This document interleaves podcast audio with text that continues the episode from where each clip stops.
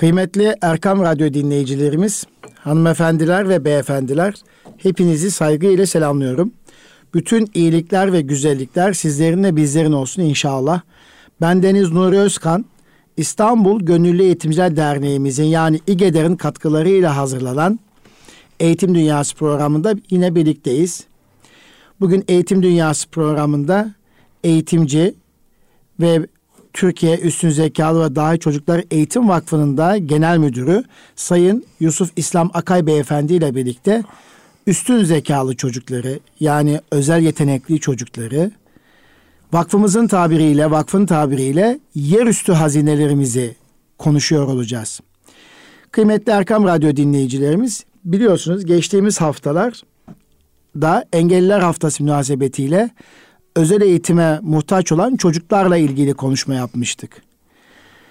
Üstün zekalı yetenekli çocuklar tabii ki bir engelli çocuklar değil. Ama özel eğitime muhtaç olan çocuklar olarak da geçtiğimiz programlarda zikretmiştik. Bu hafta Türkiye'nin genelinde bütün okullarımızda yerli malı haftası kutlanır.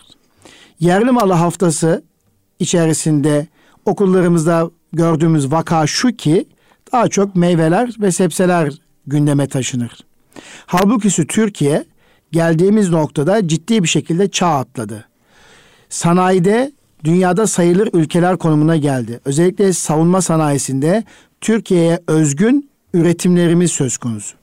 Şimdi konumuzla alakası nedir diye soracak olursanız sınıflarımıza taşıdığımız toprağımızdan sınıflara taşıdığımız meyveler kadar Türkiye'ye özgün bu muasır medeniyetler seviyesine taşıyacak, ülkemizi dünyada ekonomisi gelişmiş bir noktaya taşıyacak sanayi üretimlerimizin artabilmesi için de ciddi insan kaynaklarına ve bu insan kaynaklarının eğitimine ihtiyaç var. Peki bunu nasıl başaracağız? Aslında çok basit.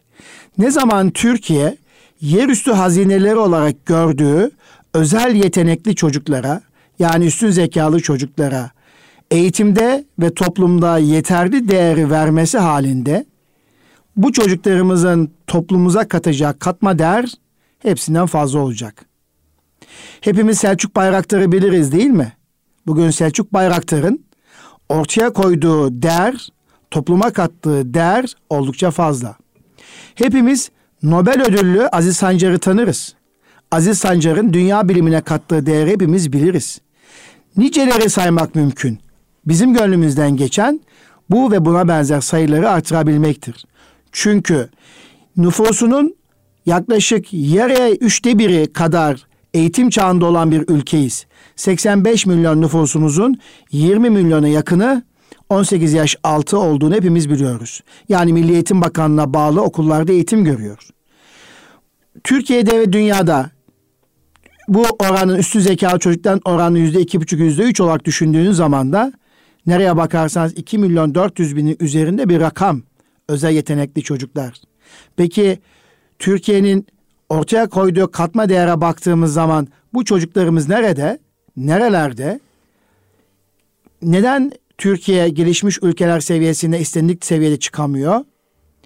Tabii ki bunun bürokratik sorunları da var. Çünkü yıllar öncesi potansiyeli kabiliyeti olan birçok insanlarımızın önüne engel koyan Türkiye bürokrasisi Nuri Demirağ'ı burada almaktan geçemeyeceğim. Ve Cihür Kuş'u buradan almadan geçemeyeceğim. Türkiye toplumuna katma değer sunmak isteyen nitelikli, kabiliyetli, yetenekli, becerikli insanların önünü küçük yaştan itibaren ta eğitim öğretim çağından itibaren açabiliyor olmamız gerekiyor. İşte bugün Eğitim Dünyası programında aslında bu amaçla kurulmuş, yerüstü hazinelerimize sahip çıkması amacıyla kurulmuş vakfımızdan bahsedeceğiz. Türkiye Üstün Zekalı ve Dahi Çocuklar Eğitim Vakfı'nın Genel Müdürü Sayın Yusuf İslam Akay Beyefendi birlikteyiz. Yusuf Bey hoş geldiniz, safa getirdiniz. Hoş bulduk Sayın Hocam. Nasılsınız, iyisiniz? Teşekkür ederim. Sizler nasılsınız? Evet, teşekkür ediyorum. Şimdi değerli e, Erkam Radyo dinleyicilerimiz, e, ben de 16 yıl boyunca eğitim camiası içerisinde özel yetenekli çocuklarla ilgileniyorum. Ben coğrafya öğretmenim, alan uzmanı değilim. Ee, Alaylı mıyım? Ya belki o yolda neferim şu anda. Ama bugün Eğitim Dünyası programında bu işin mektebini görmüş bir arkadaşımızla birlikteyiz. Yusuf İslam Akay Bey İstanbul Üniversitesi Üstün Zekalar Öğretmenliği bölümünden mezun ve alanı ile ilgili de yıllardır iş yapmış, tecrübesi ve deneyimine güvendiğim çok değerli bir insandır. Kendisine teşekkür ediyorum bugün radyomuza geldiği için. Evet Yusuf Bey, e, öncelikle Hoş geldiniz, safa getirdiniz Hoş tekrar. bulduk ben Sayın Hocam. derin bir giriş yaptım çünkü yerli malı haftasında da Zevkle dinledik Sayın Hocam. yerli malı haftasını da okullarda, sınıflarda veya işte e, gazetelerde görüyorum. Meyveler ve sebzeler sınıfa taşınıyor. Halbuki Maalesef. artık o çağı, o devri geçtik. Tabii ki onlar da bizim toprağımızın değerli e, üretimleri, çiftçimizin el emeği, göz nuru şüphesiz yerli malımız. Ama bu çok ilginç bir şey. Tabii yerli mal haftası münasebetiyle okula elma gelmiş. Elmanın adı Star King ve Golden elması. Çocuk soruyor. "E, yerli mal haftası ama elmanın adı Golden. Evet da çok Bu- bu neden böyle müdürüm diyor. Ama çok ilginç bir soru. Abi bu elma işte Türkiye toprakla yetişmiş bir elma ama adının farklı olması bile çocuğun dikkatini çekmiş. Şimdi tabii Türkiye çok güzel günleri yaşayacak. Daha da göreceğiz inşallah.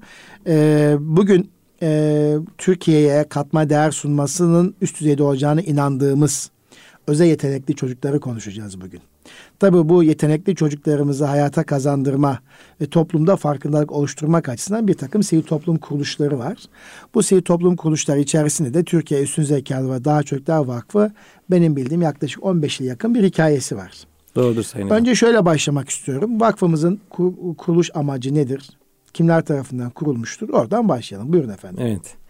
Ee, öncelikle teşekkür ediyoruz. Ee, bu yayın vasıtasıyla e, üstün zekalı çocukları anlatmamıza vesile olduğunuz için Erkam Radyo'ya, siz değerli e, yayıncılara çok teşekkür ediyoruz. Sizlerin Teşekkür sayenizde ediyoruz, Sağ olun.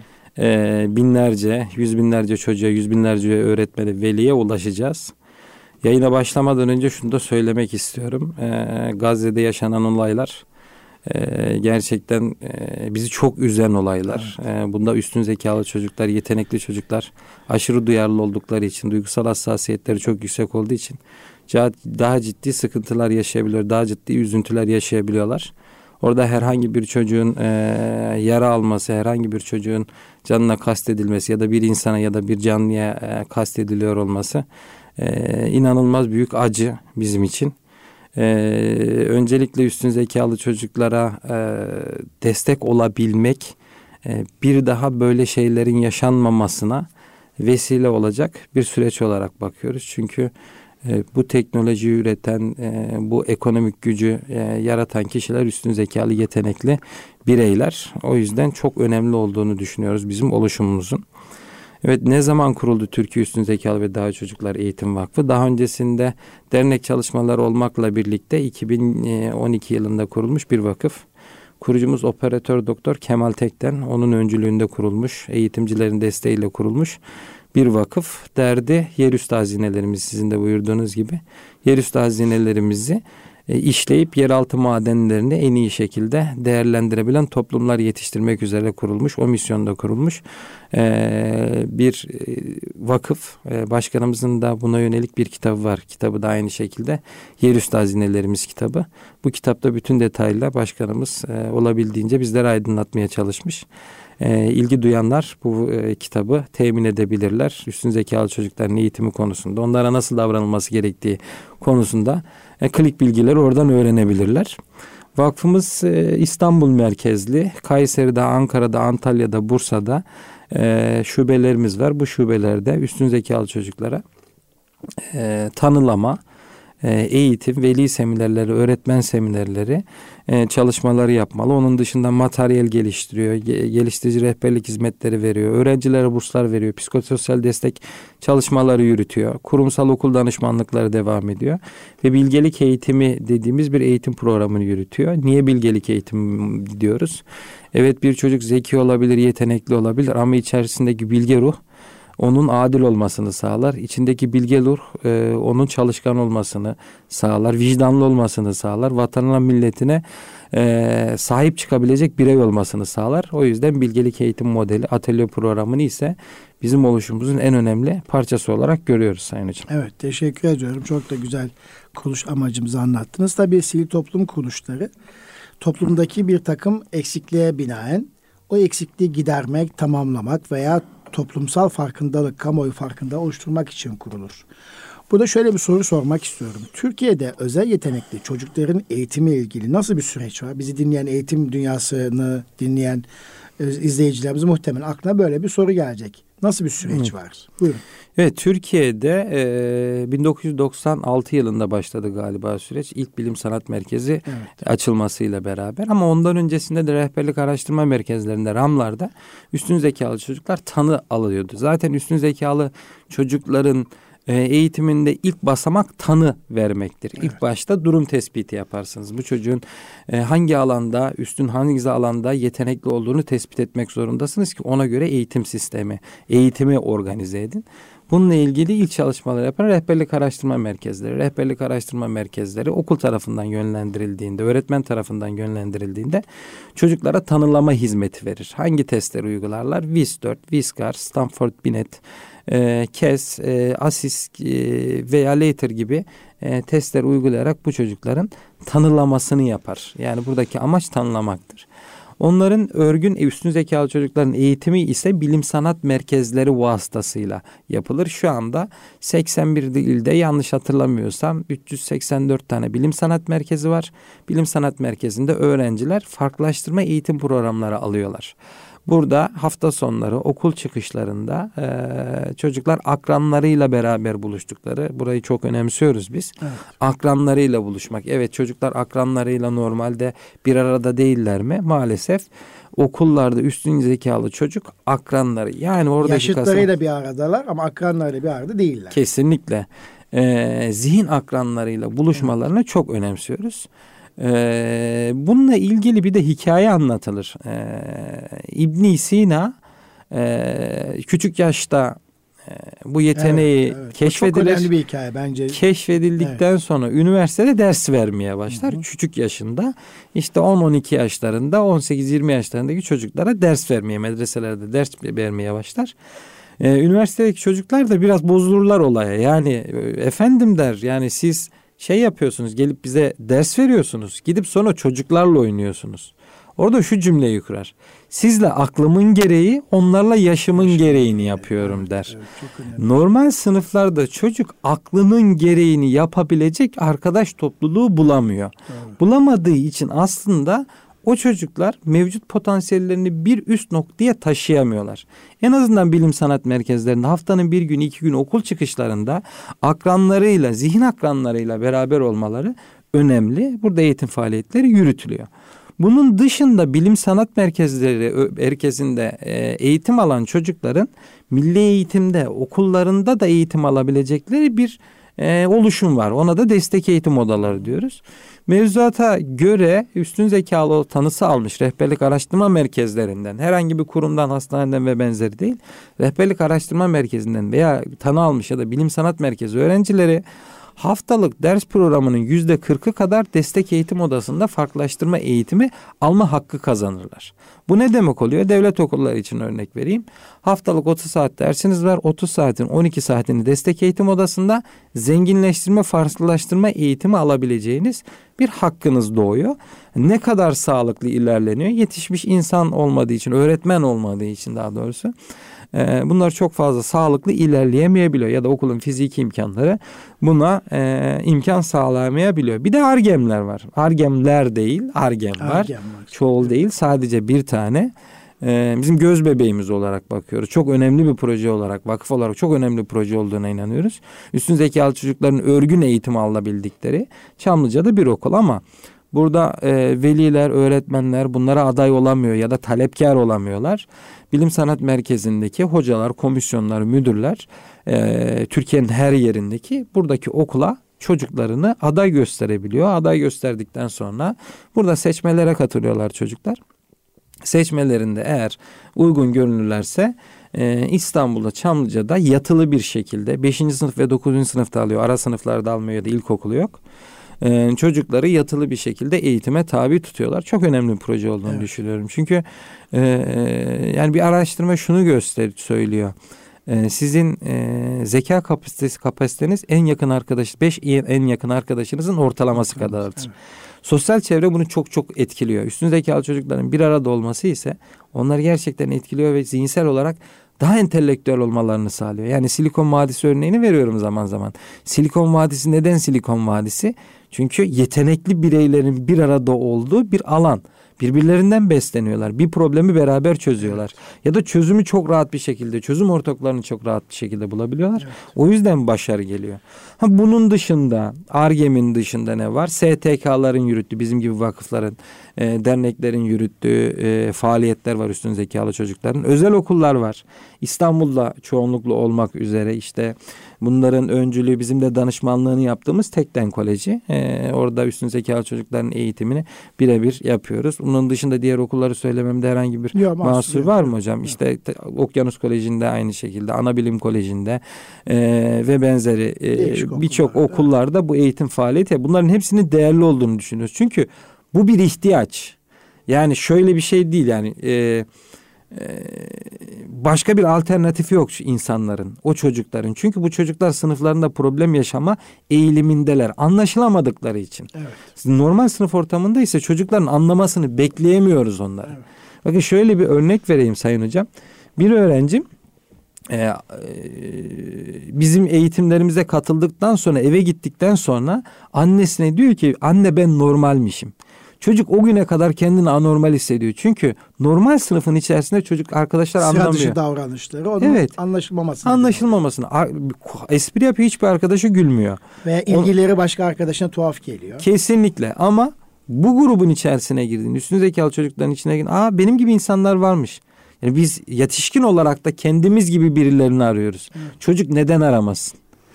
Burada tabii e, belki ben de konuşmamın başında çok sık söyledim üstün zekalı ve özel yetenekli çocuklar diye. E, kıymetli Arkam Radyo dinleyicilerimiz tabii Türkiye'de bu çocuklarımıza ne adı verilecekle alakalı bir kavram kargaşası var. Bir akademik tartışma söz konusu. Milli Eğitim Camiası e, bu çocuklar için üstün zekalı tabirinden çok özel yetenekli tabirini kullanılmasını arzu eder. Bizim de itirazımız şu, ben eğitimci olarak yine vakfımızın da itirazı özel yetenekli denildiği zaman daha çok yetenek alanında işte resim, sanat, spor gibi alanlar akla geliyor ilk etapta. Tabii ki matematikte bir yetenek işidir. Akıcı konuşma, güçlü ifade edebilmek de bir yetenek işidir. Yani başkasına göre çok çok iyi, iyi yapabildiğiniz bir şey sizin yeteneğinizdir. Şovmenlik de bir yetenek işidir. Sözel ifade gücünüzü en üst düzeydeki performansı, drama becerisi birlikte. Yani e, birileri sahneye çıktığı zaman karşısında büyük bir kalabalıkları güldürebiliyorsa, harekete geçirebiliyorsa, diliyle, beden dili, jest mimikleriyle o onun yeteneğidir. Evet bu da yetenektir ama Türkiye'de yetenek dediğimiz zaman sanat spor anlaşıldığı için özel yetenekli tabirini çok arz, biz de çok oturtturamadık. Dolayısıyla vakfımız bu çocuklarımız için yönetim kurulu başkanımız, e, değerli başkanımız Kemal Tekden Beyefendi yerüstü hazinelerimiz diyor. Şüphesiz bütün çocuklar bizim için çok kıymetlidir. Yerüstü hazinelerimizdir. Şimdi e, Sayın e, Genel Müdürüm, Türkiye'nin e, bir e, bu çocuklar için milli politikası var mı? Hmm, evet. Strateji belgesi var mı? Var evet e, yapılıyor ama bu strateji belgeleri üretiliyor ve üzerine gidilmiyor hocam. Yasal üzerine olarak gidilmiyor. yasal olarak uygulanmamız mümkün değil. Bizim derdimiz şu aslında. Evet bu evet. çocuklara sahip çıkmak zorundayız biz bunu. Yasalarla sahip çıkmak zorundayız. Şimdi İsrail'den konuşuyoruz hocam. Evet. İsrail'de bir çocuk üstün zekalı çıktığında sadece OFAK okullarına gidiyor. OFAK. Başka okula gidemiyor. gidemiyor. Devlet her şeyini karşılıyor Kimse çocuklar. Kimse bunu yadırgamıyor. Kesinlikle. Değil mi? Ve bu çocukları en iyi şekilde eğitip en iyi şekilde eğittikten sonra en iyi okullara gönderiyor. Evet. Ve velinin şöyle bir kaygısı yok. Ya üstün zekalı çocuğum ne yapacağım kaygısı yok. Türkiye'deki en büyük problemlerden biri bu. Veli üstün zekalı çocuk çıktığında e, yavrusu çocuğu öğrencisi üstün zekalı çıktığında ne yapacağını bilmiyor. Ne yapacağını bilmiyor. Bir araştırma. Nasıl eğitim vereceğini Kesinlikle. Bilmiyor. Nereye göndereceğini bilmiyor. Kesinlikle İhtiyacı nasıl karşılayacak onun parası yok, imkanı yok, fırsatı Kesinlikle yok. Kesinlikle yani. Sayın Hocam. Ya bir seçmeye tabi tutulmak zorunda bilim sanat evet, merkezi evet, gibi. Evet. Bilim sanat merkezinde yeniden seçilip ARGEM'e yönlendirilmesi lazım. Ama çocuk tanı aldıysa biz bunun hastalık ilerisini gerisini düşünmemeliyiz. Ülkemizin kaynakları çok fazla. Bu çocukları yetiştirebilecek çok ciddi kaynakları var. Zamanında Osmanlı nasıl Osmanlı olmuş? Enderun mektuplarıyla olmuş. Oradan yöneticiler yöneticiler, iş şeyler, Onların yetişimine şey özen gösterilmiş. Tabii, Tabii ki, ki bütün çocuklar kıymetli bizim için şüphesiz. Evet. Her çocuk kendi hızında ilerler ve Hı-hı. her çocuk da topluma değer katar. Ee, bununla birlikte özel yetenekli çocukların da kendi hızına, kendi öğrenme algısına, düşünme algısına uygun eğitim ortamları oluşturmak da milli eğitimin vazifesi. Hı hı. Ve toplumumuzun da en önemli vazifesi. Ama burada şöyle bir şey var. Onu da size sormak istiyorum. Tanınalmasından bile rahatsızlık duyan bürokratlarımız var. Neden acaba? Ee, zaman zaman... Biz etiketlemek için mi tanılıyoruz? Ee, zaman zaman bürokratlarla denk geldiğimizde bu işin sohbetini yapıyoruz. İşte evet. tartışmaya giriyoruz. Ee, bazı bürokrat arkadaşlarım kurduğu cümle. Akademisyenler de aslında Kesin. bazı akademisyenler de karşı çıkıyor. Şöyle bir şey evet. diyen bürokrat buldum. İşte biz bu çocukları tanılarsak yurt dışından gelir alır götürürler bu çocukları gibi bir cümle kurdu. Değerli hocam dedim yani evet tanılarsınız. Evet bazıları sizin çocuklar o çocukları almaya çalışır. Tanımlamazsanız onlar yine tanılayıp götürüyorlar bu çocukları. Yine götürüyorlar zaten. Evet. Veya tanımlamazsanız siz sahneye kime sahip çıkacağınızı bilmiyorsunuz. Evet. Bakın ülkede ortalama insan çok fazla. Bak bir ortalama insan olarak iki ortalama insan üstün zeka tanısı almamış, bu yönde eğitim almamış iki kişi olarak konuşuyoruz. Sonradan bir şekilde hasbelkader üniversite okuyarak ya da farklı oluşumların içerisine girerek bu konudaki bilgi birikimimizi, deneyimizi ve e, alakamızı arttırmışız. Ama bu biz eğitim almamış normal insanları sonuç olarak. Ve binler, yüz binlerce var, milyonlarca var. Bizim bütün insanlarımız normal insan olmasın. Bazıları e, farklı aykırı davransınlar. Ezberden konuşmasınlar. Öğrendikleri bilgileri bizlere de, e, deklare etmesinler. Bunlar zaten kitaplarda yazıyor ve şöyle bir şey var. Çağımız öyle bir çağ ki daha önce öğrenmek zorundaydık. Şu an öğrenmek zorunda değiliz öğrenmeyi nasıl ya da öğrendiğimizi, bilgiyi nasıl kurgulayabileceğimizi bilmemiz lazım. Chat GPT diye bir şey var. O kadar korkunç bir şey ki aslında. İnsanı düşündürmüyor. Düşünmenize ihtiyaç yok. Size Bakın bir şey örnek. Tabii ya bir örnek olarak ya bir yerde 10 Kasım'da e, öğretmenler gününde konuşma yapacağım. Dedim ki bir konuşma hazırlar mısın? Denedim sadece. Yazdım, çizdim. Bir baktım benden güzel yazdı hocam. Benden güzel bir konuşma ortaya koydu.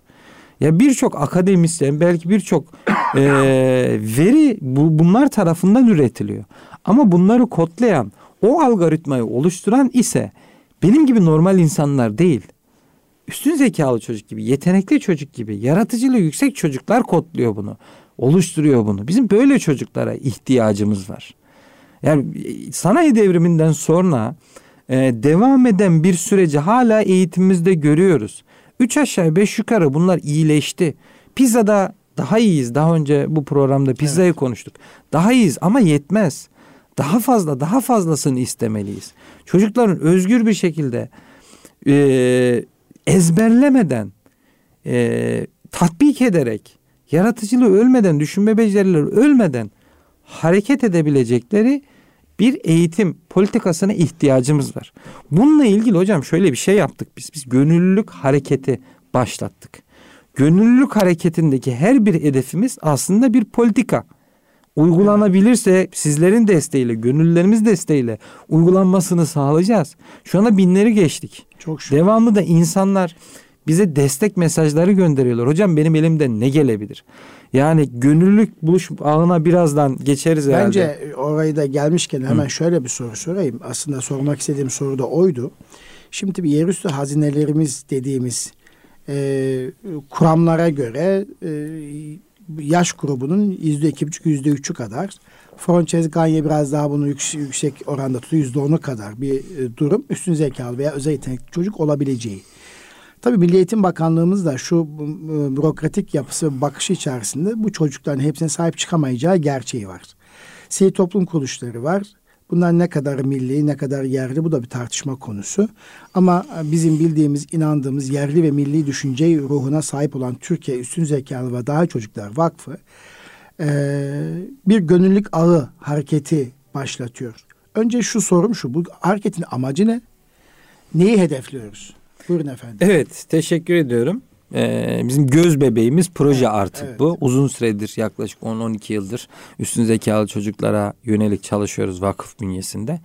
Ee, insanları bilinçlendirmeye, talep edenlere yardımcı olmaya çalışıyoruz ama bunu e, yaygınlaştırmamız lazım. 81 ile yaymamız lazım. Çünkü Türkiye'nin her yerinde, her noktasında, her dağında, her köyünde üstün zekalı çocuklar var. Şüphesiz. Allah e, bu konuda e, adil, Adil davranmış. Evet. Toplumun her kesiminin yüzde ikisi, kimisine Kuramlara göre yüzde on. Yüzde iki, yüzde on arasında bir şeklinde. oranda. Evet. Ya şimdi Afrika'da da yapmışlar Tabii. bu araştırmayı. Afrika'da yüzde iki nokta üç çıkmış. Öbür tarafta ama şimdi şöyle bir şey var. Yani evet her yerde üstün zeka e, oranı aynı ama eğitilmediğinde bu performans sönüp gidiyor. İçinde Ortaya kalıyor. çıkan ürün oranı farklılaşıyor. Kesinlikle. Francis Frances Gagne de şunu söyler. Eğer toplumun yüzde onu yeteneklidir, uygun şartlar, uygun eğitim ve şans devreye girerse yüzde onluk bir verim elde edersiniz. Eğer yüzde onluk bir verim elde edemiyorsanız bazı şeyler eksik. Evet. Gözden geçirin. Süreci gözden Kesinlikle. eğitimin, eğitim politikalarınızı, Ya- aile faktörünü. Kesinlikle. Şans dediği Yani şey savaş ortamında çocuğun üstün kabiliyeti kim keşfedecek? kesinlikle hayatta kalmaya Hayatta. çalışan bir Gazze'li çocuk, için ne yapacak? Gazze'li çocuk ne yapsın? Tabii kesinlikle. Evet. Şimdi şans ne? Şansı Evet. küçücük bir açalım. Bizde kader kısmet, Kısmet olarak geçer. Evet. Ee, bir öğretmen şanstır. Tabii. Ee, anne baba şanstır. Kardeş şanstır. Arkadaş şanstır. Yaşadığın coğrafya şanstır. Tabii. Maddi imkan şanstır. Evet. Yaşadığın ülke şanstır. evet. Bunların hepsi şans Aslında, aslında. bütün bunları düşününce bulunduğumuz coğrafyada e, Cenab-ı Hakk'ın e, nimetinin bol olduğu bir coğrafyada, medeniyetlerin kurulduğu, büyüdüğü, inkişaf ettiği bir coğrafyada yaşıyoruz. Bizim çocuklarımız da bu kader kısmet içerisinde en güzel noktada bulunuyorlar. Hı hı. Ama ortaya çıkan ürüne baktığımız zaman da yani nitelikli insan kalitemize baktığımız zaman da besbelli ki bir yerde sorun var. Kesinlikle? Sayın Evet. Hocam. Kesinlikle. Şimdi evet, e, gönüllülük hareketin amaçları, hedefleri. Hedeflerinden. Şimdi şöyle e, eğitimde fırsat eşitliğini hepimiz biliyoruz ama biz eşitliğe inanmıyoruz eğitimde. Ya vallahi Ben de Eğitimde inanmıyorum. Onu diyenler bizi kandırıyor. adil olmak A- zorundayız. Adil olmak zorundayız. evet. Adil olmak zorundayız. Şimdi her insana eşit davranamazsınız. Özellikle eğitimde eşit davrandığınızda Eğitimde eşitliği değil, Adalet. eğitimde adaleti, e, Adaleti. savunmalıyız. Buradan Kesinlikle. eğitim dünyası programda bizi izleyenler yanlış anlamasın. Yani gerçekten fırsat eşitliği değil, eğitimde adil bir yaklaşım tarzı ortaya koymak zorundayız. Evet. Kesinlikle. Çünkü bu çocukların bilişsel olarak farklı ihtiyaçları var. 8 yaşındaki bir çocuğun değil, 15 yaşındaki çocuğun ihtiyaçları gibi ihtiyaçları var. Bu ihtiyaçlar giderilmezse o çocuğa aslında haksızlık etmiş oluyoruz. Bildiği bir matematik konusunu. İşte toplamayı biliyor çocuk. e, hatta bölmeyi biliyor. ikinci sınıfta hala eldeli toplama ve benzeri yapmak zorunda kalıyor bu çocuk. Bu çocuğa biz eşit davranırken aslında adaletsiz davranıyoruz. Çünkü zamanından alıyoruz bu çocuğun. O yüzden üstün zekalı çocuklar öyle bir eğitimler öyle bir organize edilmeli ki eşitlik yerine adalet olmalı. Birinci hedefimiz bu. Eğitimde adaletin sağlanması. Bireysel gelişimini desteklemeyi hedefliyoruz bu çocukların. Çünkü bu çocukların hepsi bireysel olarak e, farklı yeteneklere, becerilere sahipler. Bu çocukların bireysel gel- gelişimine katkıda bulunarak onların özel yeteneklerini keşfetmelerini ve geliştirmelerini hedefliyoruz. Gönüllülük ağında. Evet. Toplumda farkındalık oluşturmak çok çok önemli. Üstün zekalı çocuklar hakkında insanlar çok az şey biliyorlar. Maalesef çok az şey biliyorlar. O yüzden biz farkındalığı oluşturmak zorundayız. Çünkü biz vakıf olarak İstanbul'dayız. İşte illerde, ilçelerde arkadaşlarımız var ama e, Ağrı'nın bir köyünde, Hakkari'nin bir ucra köşesinde bizi bilen, bu çocukları bilen kişilere ihtiyacımız var. Farkındalığı yüksek olması lazım ki o çocuklar gözden kaçmasın. Gönüllere kişisel gelişimi imkanı sunmak zorundayız. Yani sunmak amacıyla kurduğumuz bir e, oluşum aslında. Üstün zekalı çocukların e, özelliklerini e, anlatıp onlara nasıl faydalı olabileceklerini kişisel gelişimlerine katkı sağlayarak sağlamamız lazım. Eğitim kurumları, aileler arasında işbirliği sağlamak çok önemli üstün zekalılar eğitiminde. Yine hedeflerimizden biri bu. Eğitim kurumlarını eğiteceğiz, öğretmenleri eğiteceğiz, aileleriyle işbirliği halinde hareket etmesini sağlayarak üstün zekalı çocuklara daha faydalı olmaya çalışacağız. Özgün eğitim programlarını geliştirmek ve üstün yetenekli çocuklara yönelik özel bir okul, bir vakıf okulu kurmayı hedefliyoruz. Hedeflerimizden biri bu. Çok ulvi bir hedef. Kesinlikle. Ya şöyle bir örnek vereyim hocam. Darüşşafaka hepimiz biliyoruz. Orada öksüz yetim çocuklar okuyor. Ee, hayırseverlerin, vatandaşların desteğiyle okuyor. İhtiyaçları olduğu için okuyor. Evet okusunlar. Biz olabildiğince bu çocuklara yardımcı olmak zorundayız. Çünkü onlar bir şeylerden yoksunlar. Ama ben şöyle bir şeyin altını çizmek istiyoruz. Ve biz toplum olarak muhtaca yardım ederiz. Çünkü bizim genimizde var, örfümüzde, adane, ananetimizde, inançlarımızda Merhamet var. Merhamet duygumuz da oraya yönlendiriyor. Kesinlikle. Evet. Biz şöyle bir öğretiden geliyoruz. Toplu, komşun açken sen tok yatamazsın öğretisinden geliyoruz. Şimdi hocam biz muhtaç olana tabii ki yardım edeceğiz ama muhtaç olduklarımıza da destek olmamız lazım. Muhtaç evet, olduğumuz üstün zekalı çocuklar. Evet, evet. Üstün zekalı çocuklara doğru eğitimi verirsek bunun özellikle vurgulaya vurgulaya söylemek istiyorum. Beka meselesi olur. Eğer bu çocuklarla ilgilenmezsek bela meselesi olur hocam. Çok özür dilerim. Ee, kıymetli Erkam Radyo dinleyicilerimiz. Burası çok önemli. Ee, vakfımızın e, Türkiye Üstün Zekalı ve Dahi Çocuklar Eğitim Vakfı'nın değerli genel müdürü diyor ki toplum olarak muhtaç olan insanlara üst düzeyde şefkati ve merhameti gösteriyor ve gerekli yardım ve desteği yapıyoruz. Ben de aynı kanaatteyim, aynı fikirdeyim. Ama bir şey söylüyor. Muhtaç olduklarımıza da gerekli desteği ve yardımı sağlamalıyız. Peki nedir? Muhtaç olduğumuz şey nitelikli, kaliteli insan kaynağı. E bu, bu nereden geçer? O zaman özel yetenekli olarak tabir edilmiş, tanılanmış çocukların eğitimi için oluşturulan fırsatlara, oluşumlara, sivil toplum kuruluşlarına gerekli gayreti, desteği vermek. Çünkü şunu defaatlerce gördüm. Bu iş maalesef devletimizin bu bürokratik yapısı içerisinde yapılamayacak kadar yapılamayacağını gördüm. Daha fazla ileriye taşımak istemiyorum. Bu iş aslında devletin ulvi vazifesi olmalı. Ancak devletimizin de bu sürecin destek verecek oluşmuş yerde ve milli düşünce yapısına sahip vakıfların da muhtaç olduğumuz bu insan kaynakların yetişmesi yetiştirilmesi noktasında gerekli desteğin verilemediğini, verilmediğini düşünüyorum. Ama muhtaç olanlarla ilgili, muhtaç olanla ilgili de merhamet sahibi şüphesiz. Türk toplumu merhamet sahibidir. Ama bu konuda biraz bakışlarımızı değiştirmek gerektiğini düşünüyorum. Aynı fikirde olduğum için de bunu antiparantez açmak istedim. Evet değerli genel müdürüm buyurun. Sağ olun hocam katkınız için. Ee, çok önemli. O okul evet. da çok önemli. Önemsediğimiz bir okul. Ya şöyle bir okul düşünün. Çocuk üstün zeka tanısı aldığında o çocuk da ücretsiz, o okulda ücretsiz bir şekilde okusun. İsrail'in yaptığı gibi örnekleri var. Evet, evet. Zamanında biz de yapmışız hocam. Enderun mekteplerinde e, biz bu çocukları her şeyini karşılayıp o çocukları ciddi yöneticiler olarak, askerler olarak, paşalar olarak, mimarlar olarak yetiştirmişiz. Ee, biz bunu yapmalıyız. O çocuklara ihtiyacımız var. Yeni bir Selçuk bayraklarımız neden olmasın? Düşünsenize hani şöyle bir şey söylüyoruz. Toplumun 2.3 üstün zekalı demek 700 bin tane üstün zekalı çocuk. Ganya'ya göre 2 milyon demek 2 bu. Milyon. Evet. Bak ciddi bir sayı. Niye bizim bir tane Selçuk bayraklarımız var? Ha Selçuk bayraklar gibi yetenekliler var. Selçuk bayrakların işte şunu diyebilirsiniz işte Cumhurbaşkanımızın damadı ve benzeri diyebilirsiniz. Evet o da olur şans faktörü. O şansı faktörü. evet. Biz niye şansa bırakalım? Evet. Biz bu çocukları milli bir politika olarak, milli bir mesele olarak neden bakmayalım? Evet. Ya evet diğer çocukların hepsi değerli ama şöyle bir şey söyleyeyim. Bakın e, üniversite sınavları oluyor. Liseye giriş sınavları oluyor. Yüzde iki nokta üçü ya da e, şöyle yüzdelik dilimlerle yüzde bire girenler, sıfır beşe giren çocuklar olası potansiyelli üstün zekalı çocuklar zaten bunlar. Evet. Bizim yaptığımız şey ne? O çocukları normal bir eğitim sistemine tabi tutup en iyi beş seçenekten bir tanesini seçmelerini sağlıyoruz ve en iyi beş seçenekten bir tanesini e, seçen çocuklara iyi bir eğitim verdiğimizi evet. düşünüyoruz ama akademik eğitim veriyoruz. Akademik eğitim Bakın çocukluğundan itibaren bu çocuğun düşünmesi, yaratıcılığı, e, becerisi desteklenmeli Sayın Hocam. Evet. Yani yaş ilerledikçe, eğitildikçe, öğrenildikçe bu beceri ortadan kalkıyor. Size şöyle bir soru sorayım. Einstein'ı kim öğretmiştir izafiyet teorisini? Kimse öğretmemiştir. Kitaplarda yazmıyor. Tabii. Bu aykırı düşünerek.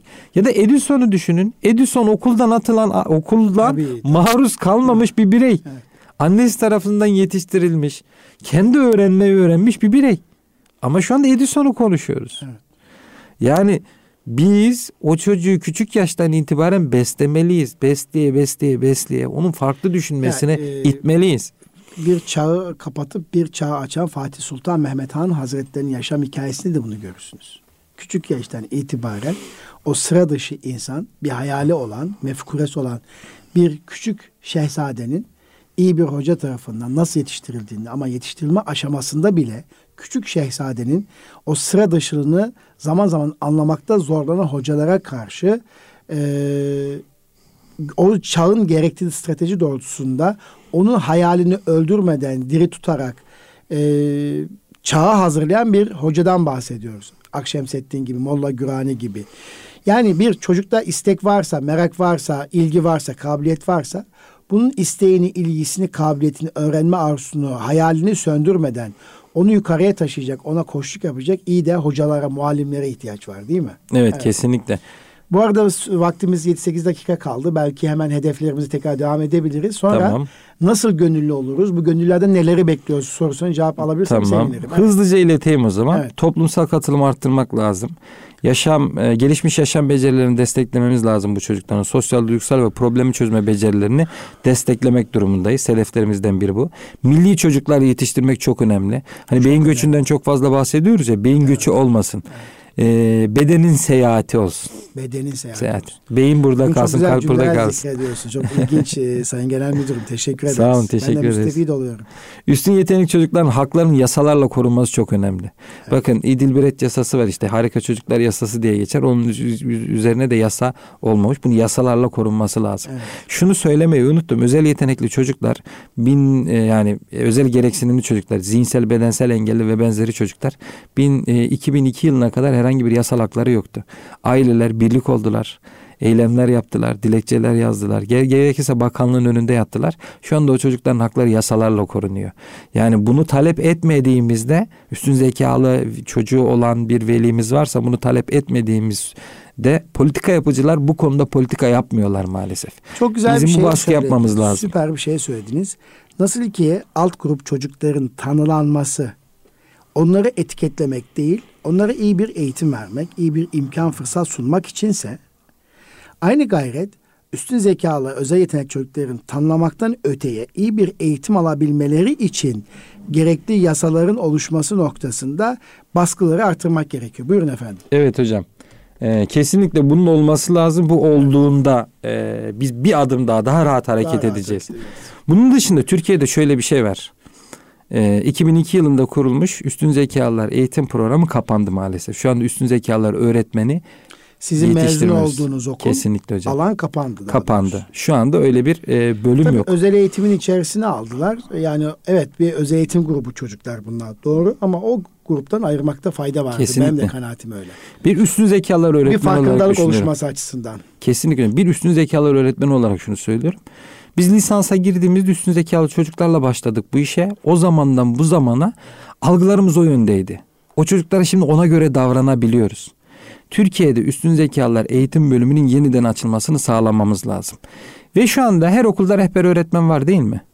Neden bir tane de üstün zekalılar öğretmen olmasın? Kapanmasının sebeplerinden biri de şu. Devlet üstün zekalılar öğretmenliğini atamadı. Sınıf öğretmeni olarak atadı. Aslında üstün zekalılar öğretmenliğine mezun olanları atamış olsa illa uhdese bir sınıf vermek zorunda değil. Kesinlikle. İşte 500 kişilik bir okulda e, yüzde üç desen, bir buçuk, yüzde on desen beş tane özel yetenekli çocuk çıkar. Buna zaman ayır, bununla etkinlik yap dese yeter lazım. Kesinlikle. başlı başına. Kesinlikle. Onda iki tanesi Türkiye toplumuna değer katacak, inovasyon güçlü çocuk çıksa zaten yeterli sen o maliyeti kurtarmış olursun. Kesinlikle hocam. Evet. Bir de şöyle bir şey var. Zaten destek eğitim odalarında bu çocuklar eğitim almak zorunda değil mi? Evet. Destek Tabii. eğitim odalarında öğretmenlere atasanız. Ya şu anda şunu yaşıyoruz. Biz Aydın'a gittik. Aydın'a gittiğimizde velimizin biri ağlayarak geldi. Hocam dedi çocuğum üstün zekalı çıktı ve o günden sonra hayatım on inanılmaz değişti. Yani çok mutsuzum. Niye? Hayırdır? Öğretmeni çocuğun üstün zekalı olmadığını düşünüyor. Destek eğitim odasında da e, öğretmeni görevlendirmiş. Öğretmenin bir bilgisi yok. Evet. Öğretmene göre üstün zekalı değil. Birçok öğretmene sorsanız üstün zekalı çocuk kimdir? Çiçek olan, yazısı güzel olan, ödevlerini evet. doğru yapan, testlerini çok fazla iyi çözen, hiç yanlış olmayan. Hayır onlar değil. Belki de o yaramazlık yapan, yerinde durmayan çocuk üstün zekalı çocuk belki de. Evet. Bunun da açılmasını sağlamak lazım. 81 yıl dilde temsilcilik yapıp hiçbir çocuğun tüm çocuklara ulaşmak istiyoruz. Üstün yetenekli çocukların hayat boyu takip edip onların gelişimine katkı sağlamak. Evet. Hayat boyu neden diyorum? Evet çocukları yetiştiriyoruz. Yetiştirdikten sonra bir şekilde kopuyor. Şimdi gönüllülere yönelik faaliyetlerimiz ama Yani, vaktimiz evet, kalmadı beş dakika sanırım. kadar bir vaktimiz var. Gönüllü olduk. Gönüllü ağına dahil olduğumu düşünelim. Oldum ki biraz önce ifade ettiniz. Bine yakın bir başvuru var. Neye de e, hedefliyoruz bu gönüllülük ağından daha doğrusu? Nasıl bir eğitim verip onları bu sürecin içerisine dahil edeceğiz? Buyurun. Evet ilk başta tüzdem.org'dan gönüllü formunu doldurabilirler. Evet. Gönüllü formunu doldurduktan sonra WhatsApp'a bir fotoğraf attıklarında biz onlara bir poster yapıyoruz. Ben de gönüllüyüm diye. Evet. Sonrasında Telegram kanalına takip e, davet ediyoruz. Neden Telegram kanalı? Çünkü her şey orada. Döküman paylaşabiliyorsunuz, canlı yayın yapabiliyorsunuz ve benzeri ve benzeri bir sürü şey var. Ee, orada neler yapacağız biz? Eğitim seminerleri düzenleyeceğiz. Mentörlük programları oluşturacağız. Öğrencilere yönelik. Belki bir öğretmeni bir öğrenciyle eşleyip onlara mentor olmasını sağlayacağız. Burada Çocuk çok özür dilerim. Ee, bir hat şeyi bu çok önemli bir kısım. Ee, Sayın Cumhurbaşkanımızla Kemal Tekden Beyefendi yönetim kurulu başkanımızın bir kongre sonrası bir ortamda birlikte gördüğümde orada Kemal Başkanımızın tabii özel yetenekli çocuklarla ilgilendiğini bildiği için muhabbet şuydu. Ki Sayın Cumhurbaşkanı ifade ettiği cümle şuydu. Bu çocukları aslında başarılı iş adamlarıyla ve bilim insanlarıyla eşleştirip onların koçluk yapmalar sağlamak lazımdır Kemal Bey demişti. Bu cümle çok önemli. Çünkü evet yaşları küçük ama o büyük başarısı hikayesi olan insanlarla eşleştirip onların onlara koçluk yapması, zaman ayırmaları sağlamak bu çocukların gelişimlerini daha hızlandırır. Bu tabir önemli. Sizin de mentorluk dediğiniz herhalde böyle. Evet evet aynen öyle. Aynen öyle. Bu çocuklara sahip çıkacak, devamlı sahip çıkacak kişilere ihtiyacımız var. Çocuklarla etkileşimli etkinlikler yapacağız. Ee, bilim şenlikleri, konferanslar, kongreler, işte sanat etkinlikleri gibi, fuarlar gibi eğitim materyalleri geliştireceğiz. Gönüllülerimizle beraber bununla ilgili eğitimlerimiz olacak. Webinarlarımız, konserler, e, konferanslarımız olacak. Sosyal medyayı yönetimini beraber yapacağız. Saha çalışmalarında onlardan destek isteyeceğiz. Araştırma rapor, e, raporlama çalışmalarını yapıp gönüllülerimizle e, paylaşacağız. Sosyal yardım ve destekleme programları gönüllülerimizin içerisinde ihtiyacı olan insanlar da olacak. Gönüllü velilerimiz, çocuğu üstün zekalı olan insanlar da olacak belki. Onlara sosyal yardımlar da düzenleyeceğiz. Yine ihtiyacı olan öğretmenlere, velilere, öğrencilere psikososyal destek çalışmaları yapacağız. Yaratıcı problemler, problemler oluşturup yarışmalar düzenleyeceğiz. Ebeveyn eğitimlerini çoğunlukla yapacağız. İşbirliği ve ağ oluşturma çalışmalarıyla yeni geldiğinde öğretmenlerimize, gönüllü öğretmenlerimize bir iş kapısı bile olabilir. Kurduğumuz okulda, irtibatlı olduğumuz okullarda ve benzeri. Staj ve iş olanakları özellikle üstün zekalı e, lise öğrencileri, üniversite öğrencilerine gönüllülerimizin desteğiyle toplumsal bilinçlendirme çalışmaları yapacağız şeklinde gidecek. Yani en son olarak tüzdev.org'dan da başvuru yapabileceklerini yeniden hatırlatayım. Evet. Çok teşekkür ederim. Ee, inşallah gönüllülük hareketiyle e, zannediyorum orada veli, gönüllü veli, gönüllü öğretmen, gönüllü Akademisyen. öğrenci, gönüllü akademisyen gibi alt Hı hı. dalları da var. Evet. Bu tabi ister istemez gönüllü akademisyenler olduğunda veya belli kariyer sahibi meslektaşlarımız olduğunda onlara biraz önce söylediğiniz mentorluk programları da eğitim verildikten sonra birkaç tane üstün zekalı ve özel yetenekli çocuğa mentorluk veya koçluk veya ağabeylik eski değişik adlar şu anda verilebiliyor. E, çünkü bu çocukların neye ihtiyacı var? Anlaşılmaya ihtiyacı var. Aslında başka bir şeye ihtiyacı yok. En önemli şey doğru anlaşılmaya ihtiyaçları var. Onun için o çocukları duymamız, hissetmemiz ve yalnızlıklarını fark etmemiz gerekiyor. Hep e, sizler de eğitimlerinizde söylersiniz. E, bu arada tabii kıymetli Erkam Radyo dinleyicilerimiz e, vakfın Türkiye Üstün Zekalı ve Daha Çocuklar Vakfı'nın hem öğretmen yetiştirme programı olduğu gibi hem de veli eğitim programları var. Ben Deniz de vakfımızın bu e, hizmetlerden çok müstefit oldum, faydalandım. Öncelikle Genel Müdür Bey'e teşekkür ediyorum. Bu arada vakfın değerli başkanı, bizlere bu uf- ufku açan değerli başkanı Doktor Kemal Tekten Beyefendi'ye de teşekkür ediyorum. Ayrıca Tabii kanalda e, bir fethi öyküsü Kızıl Elma e, filminde de dizi filminde yine İbn Sina filminde ayrıca e, bir çocuk karakterinin e, nasıl yetiştirilmesi gerektiğini, bir hayali ufku, mefkuresi yüksek olan üstün zekalı bir çocuğun hayata nasıl hazırlanması gerektiğini anlatan çok güzel orada e, kareler mevcut. Bizim günümüzde ders çıkarabileceğimiz. E, bu arada böyle bir tavsiyemiz de olsun. Yine üstün zekalı çocukların hayat hikayesini anlatan bir takım yabancı filmler de var. Vitus filminde olduğu gibi, Dahi filminde olduğu gibi. Bunlar da izlenebilir. Efendim çok teşekkür ediyorum. Çok kıymetli bir sohbet oldu. Ben ederim. gönüllülük anında bereketli geçmesini diliyorum.